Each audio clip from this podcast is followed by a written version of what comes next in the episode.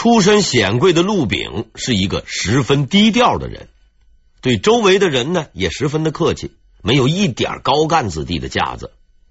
更让人称奇的是，这位兄弟的官位竟然是自己考来的。明代科举考试分两种，文举是其中一种，全国人争几百个名额，难度超高。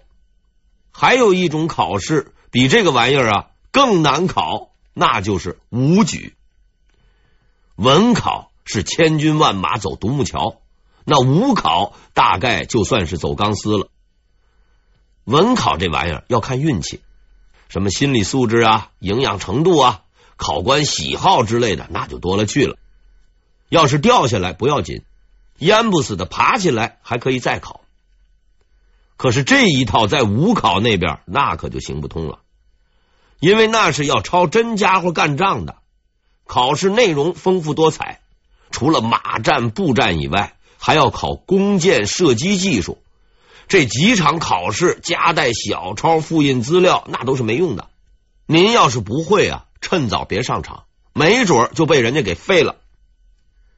最不幸的事情在于，您就算是挺过了体能测试、武艺展示，到最后关头，还有一道缺德的关卡——策论。所谓策论，就是啊，给你个题目，让你写答案，比如什么我国周边军事形势等等，这就是难为人了。搞这一行的人，基本都是武将世家出身，以大老粗居多。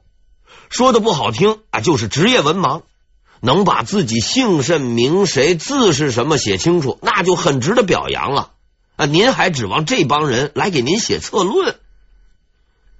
当然了，高人不是没有的，陆炳就是其中一个。这位仁兄在嘉靖八年参加会试。不但功夫了得，还极有文采，就此一举中第。如此的精英人才，又是皇帝的铁哥们儿，自然不用发配地方。考试结束以后，陆炳就被授予了一个特殊的职位——锦衣卫副千户。从此，他就成为了这个神秘机构的一员。打那以后，陆炳呢，认真的积极工作，一路高升。到了嘉靖十八年，这位仁兄把皇帝从火里捞出来之后，更上一层楼，成为了特务中的特务，大特务，锦衣卫指挥使。事实证明，这位陆指挥实在是个非同寻常的人。一般的来说，特务的主要工作不外乎就是四处探听、打小报告、栽赃陷害等等。可是，这位陆指挥上任后干的第一件事情，着实让他的下属们目瞪口呆。平反冤狱，锦衣卫下属两大镇抚司，分别为南镇抚司和北镇抚司。南镇抚司管理锦衣卫的经常事务，北镇抚司呢，只管一个监狱，就是那个鼎鼎大名的赵狱，又称锦衣狱。赵狱俗称人间地狱，一旦要是蹲进去，如果不从身上留点纪念品，只怕是你很难出来的。明朝前期，这个里面主要关的是达官显贵，到了后来，这个门槛啊降低了，张三李四王二麻子的，哎，也能到此一游。管监狱的这帮人素质也确实不高，总是干点敲诈勒索之类的事情。甭管有罪没罪，关进来那就打，打完了就要钱，没钱没钱接着打，境况是极惨。估计窦娥到了这里都不觉得自己冤了。这帮人工作态度十分认真，冤案也能做得天衣无缝，文书一应俱全，一点都看不出破绽。想整治他们根本没门，所以历代锦衣卫指挥使都知道都不管。于是陆炳来管。有一天，陆炳啊突然召集办案人员来开会。等到这帮搞冤狱的兄弟到了，陆炳啊是先招待客人，问候致意，然后十分客气的拿出了几个案子，让他们讲讲案件的情况。这帮老油条那自然不说实话啊，拉东扯西，来来去去，就是啥也不说。陆炳呢，倒也不生气，叫来了一个下属，对他下达了这样一个命令：出去，把门关上，没有我的命令，一个也不准放出去。然后他怡然自得的坐了下来，悠闲的看着这帮人，意思已经摆明了。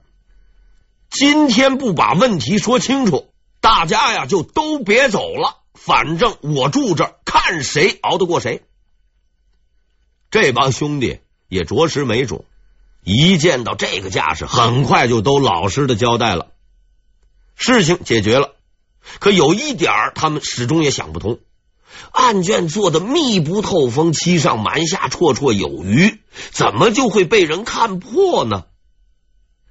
其实陆炳并没有看卷宗，他只是去了一趟赵狱。赵狱里蝇虫满天，恶臭扑鼻，除了犯人，看守都不愿意在那儿多待。但是陆炳去了，他在牢里仔细盘问了许多犯人，耐心的听他们在那儿陈述冤情，然后一一的记录下来，认真盘查。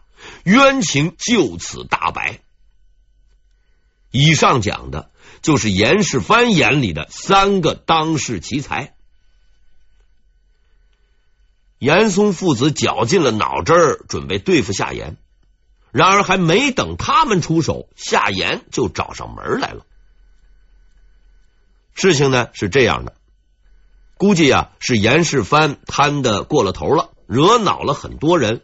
结果呢，被人给告了。这次不同往日，告状信落到了夏言的手里。这位仁兄自然是二话不说，准备好材料就要去找领导汇报。听到了风声之后呢，严嵩慌了，即刻找来自己的贪污犯儿子商量对策。紧要关头，这位天下三才之一也吓得不行，掐了自己几下，哎，这才缓过神来。然后他提出了一个似乎十分荒谬的解决方法，去找夏言求情。严嵩不同意，严世蕃坚持他的意见，这这是唯一的活路。于是父子俩带好所有装备，包括礼物、钱、擦眼泪的绢布等等，到了夏言的家门口。门卫通报：严赐府求见。很久之后传来回应，夏首府身体不适，请两位改日再来。改日再来，别逗了你，到时候脑袋在不在还不知道呢。于是严嵩用上了第一件装备钱。当然了，这钱不是给夏言的，而是塞到了门卫的手里。大家伙都不容易，兄弟你啊，就放我过去吧。买通了门房，严嵩父子走进了夏言的住处。夏言呢，正躺在床上装病，听见这俩人来了，假装没醒，翻了个身继续睡。不要紧，自然有办法让你起来。严嵩和严世蕃站在了房间里，突然悲痛欲绝，痛哭失声，哀嚎流涕声震天动地。虽然这套把戏在历史上屡见不鲜，屡试不爽，但要使出这一招也并非是凡人可行。要知道，突然之间悲从心头起，鼻涕眼泪说下就下来，毫不含糊，充分说明严氏父子俩对脸部肌肉和中枢神经的控制已经到了出神入化的地步。几百年之后，又让本人叹为观止。夏言。是再也忍不住了，这好不容易休息一天，突然跑进来两个活宝在这哭丧，觉是没法睡了，而自己躺在床上，他们对着床哭，也实在是太不吉利了。于是夏言站了起来，他的毁灭就是从这一次起床开始的。夏言走到了严嵩的面前，扶起了这个比自己大两岁、跪在地上痛哭不止的老人，叹了一口气：“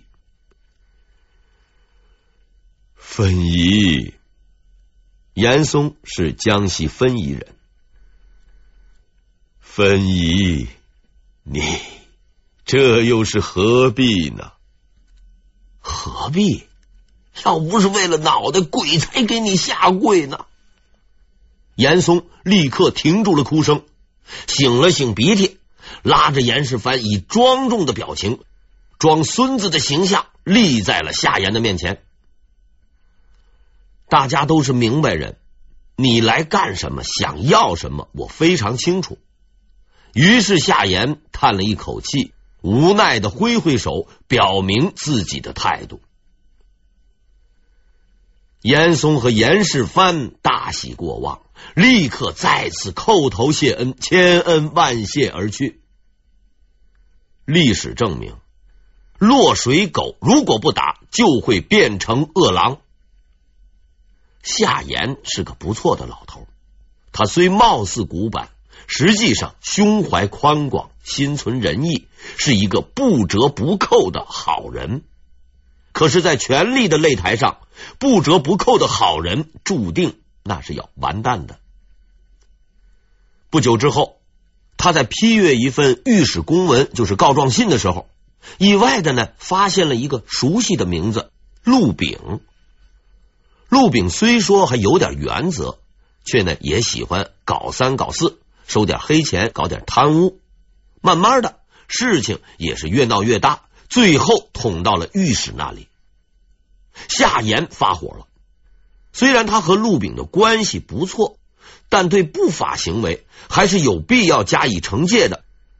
就在他打定主意之后不久，陆炳找上门了。陆炳那不是吃干饭的，他是搞特务工作的。在他的英明领导下，锦衣卫已经成为了最为可怕的情报机器。但凡京城里有个什么风吹草动，他总是第一个知道。这一回也不例外。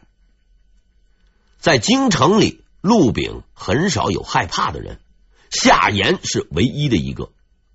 这位锦衣卫大人十分清楚，夏首辅那是个二愣子，翻脸就不认人，还特别能战斗。无论你是什么来头、什么关系，只要是认准了，统统打翻在地，还会狠狠的再踩上两脚。陆炳惊慌失措，想不出别的办法，只好走了严世蕃的老路，上门求情。他不是空手去的，还派人拿了三千两银子和他一起去。夏言久经沙场，混了几十年，说话是浪费感情，还不如来点实惠的。从这件事情上就足以断定，陆炳的水平不如严世蕃，因为他跟夏言打了多年交道，竟然不知道这位仁兄不收黑钱。当夏言看到陆炳以及他带来的那些东西时，只说了两个字：“出去”，还加上一句：“从哪儿带来的，带回哪儿去。”陆炳也懵了，情急之下，只得用出了严世蕃曾经用过的那一招，痛哭流涕，下跪求饶。当然，结果还是一样，夏言依然原谅了他。这似乎让人有点难以理解。你既然不准备处理人家，干嘛要这么穷折腾呢？陆炳带着眼泪离开了夏言的家，心中却已充满了怒火。名声不重要了，原则也不再重要了。无论如何，一定要报这一箭之仇。陆炳受辱的消息传开以后，严世蕃找到了他的父亲，说了这样一句话：“爹呀，夏言的死期不远了。”嘉靖二十七年。夏言因失去皇帝的信任，再次被迫退休，严嵩父子与陆炳趁机捏造罪名进行诬陷。夏言在离开京城返回老家，走到通州的时候，又被追回来定罪。十月，夏言被处死示众，妻子流放广西，从子从孙削职为民。夏言起自微寒，豪迈而有俊才。纵横博辩，人莫能屈。虽身处宦海，仍心系天下，胸怀万民，然终为严嵩所害。夏言死后，严嵩开始祸及天下。自嘉靖十七年以来，经过十余年的斗争，严嵩用一种极为卑劣的手段，终于战胜了夏言，他成了朝廷内阁首辅。从这一天开始，朝政就变了样，不会再有人起早贪黑的去打理公务。严首府可以勾结自己的儿子，大大方方的贪，光明正大的贪。他十分清楚，没有人能管他，也没有人敢管他。蒙古算是大明的老冤家了。来来回回你争我夺，已经搞了二百年，双方仍精力充沛，再累再苦都不在话下。洗个澡，睡一觉，起来接着干。是易时移，当年的瓦剌已经消停了，取而代之的呢是韃靼。在小王子之后，该部落又出了一位擅长杀人放火的优秀领袖俺答。关于这位兄台的事迹啊，我就不多讲了，只需要知道这是一个很能杀、很能抢、善于破坏的人就行了。嘉靖二十九年六月，这位仁兄估计是家里缺东西了，带领上万骑兵向明朝发动了进攻。他的目标是大同，明军抵敌不住，全军溃败，总兵张达战死。于是大同方面向朝廷告急。指挥官死了，蛇无头不行，请你们啊，快一点再派一个过来。大同总兵是一个级别很高的官阶，相当于边防军司令员。寻常的时候呢，能够补到这个官，那是祖宗保佑。但在这个节骨眼儿上去大同做总兵，只能说是祖坟埋错了地方。蒙古人还在城外。即使打退了敌人，也未必有功。但是如果要丢了重镇大同，格杀勿论。而且战场上刀剑无眼，也不认你官衔高低。万一不幸殉国，也只能算你背运。这就是传说中的黑锅，谁也不想背。就在朝廷上下无人应承，众人互相推脱之时，严嵩站了出来，高兴的告诉大家。他有一个合适的人选，必定可以退敌。他说的这个人是裘銮。裘銮是正德年间平定安化王叛乱的大将裘越的后人，曾镇守过甘肃，在诬陷夏言的事件中为严嵩立过功。说实话，在推荐大同总兵这件事情上，严嵩也是个冤大头。他原本以为裘銮名将之后，多少也有那么两下子，所以呢，他推荐裘銮，希望此人可以再立新功。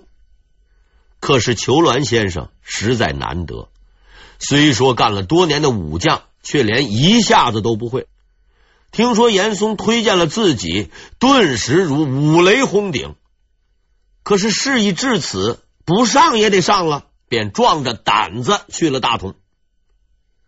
裘将军的运气还不错，他刚到地方就得知俺答已经抢劫完毕，撤退了。裘銮呢，兴高采烈的，顿时来了劲儿。他立刻向兵部尚书沉痛的表示，没有能够与俺答交战，为国争光，实在是遗憾之至。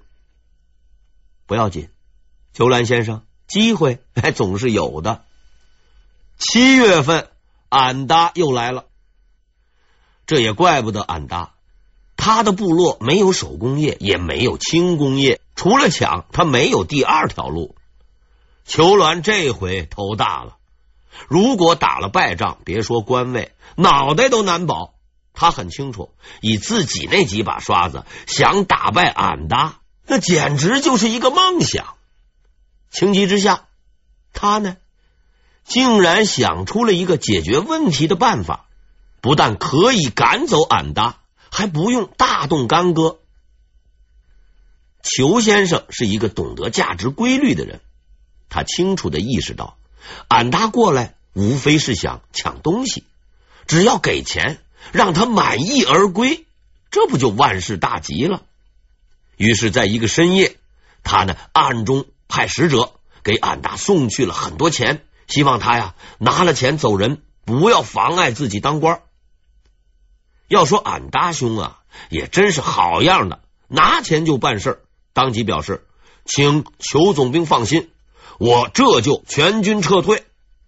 裘鸾满意了，不用拼命，还送走了瘟神，没有比这更好的结果了。自以为聪明的裘鸾总兵忽略了一点，俺答只是说撤退，没有说要撤回家。不久之后，大同副将回报，俺答已经撤走了。裘鸾十分高兴。他突然想起了什么，便多问了一句：“俺答退兵之后去了哪里？”冀州，部下答道。当这两个字传进裘鸾耳朵里时，他几乎当场就晕倒了。大事不好！冀州，冀州那是北京的门户啊！俺答攻破冀州，破墙入关，到达了昌平。他惊奇的发现，自己的铁骑竟然没有遇到任何抵抗，粮食、财物、人口都摆在他的面前，等待着他去抢夺。俺答自然是不会客气的，抢完了昌平，他又流窜到密云、怀柔，围着北京城是一路抢了过去，踏踏实实的搞了一次北京环城游。杀完了，也抢够了，俺答呢却不走了。他留在了通州，窥视着这座雄伟的京城，因为他已经敏锐的意识到，在大明朝廷示弱的背后，似乎隐藏着某种不可告人的原因。其实这个事情没有俺答想的那么复杂，原因十分简单：京城没兵，说起来挺滑稽。当时的京城确实是个空架子。一百年前北京保卫战时，在于谦的建议下，丧失战斗力的京城三大营被改造成了十二团营，兵力为十四万人。按说这个数字也不少了，但是当俺答打到京城，兵部尚书丁汝奎清点守军准备作战的时候，才惊奇的发现。所谓十几万大军，其实只有五万多人。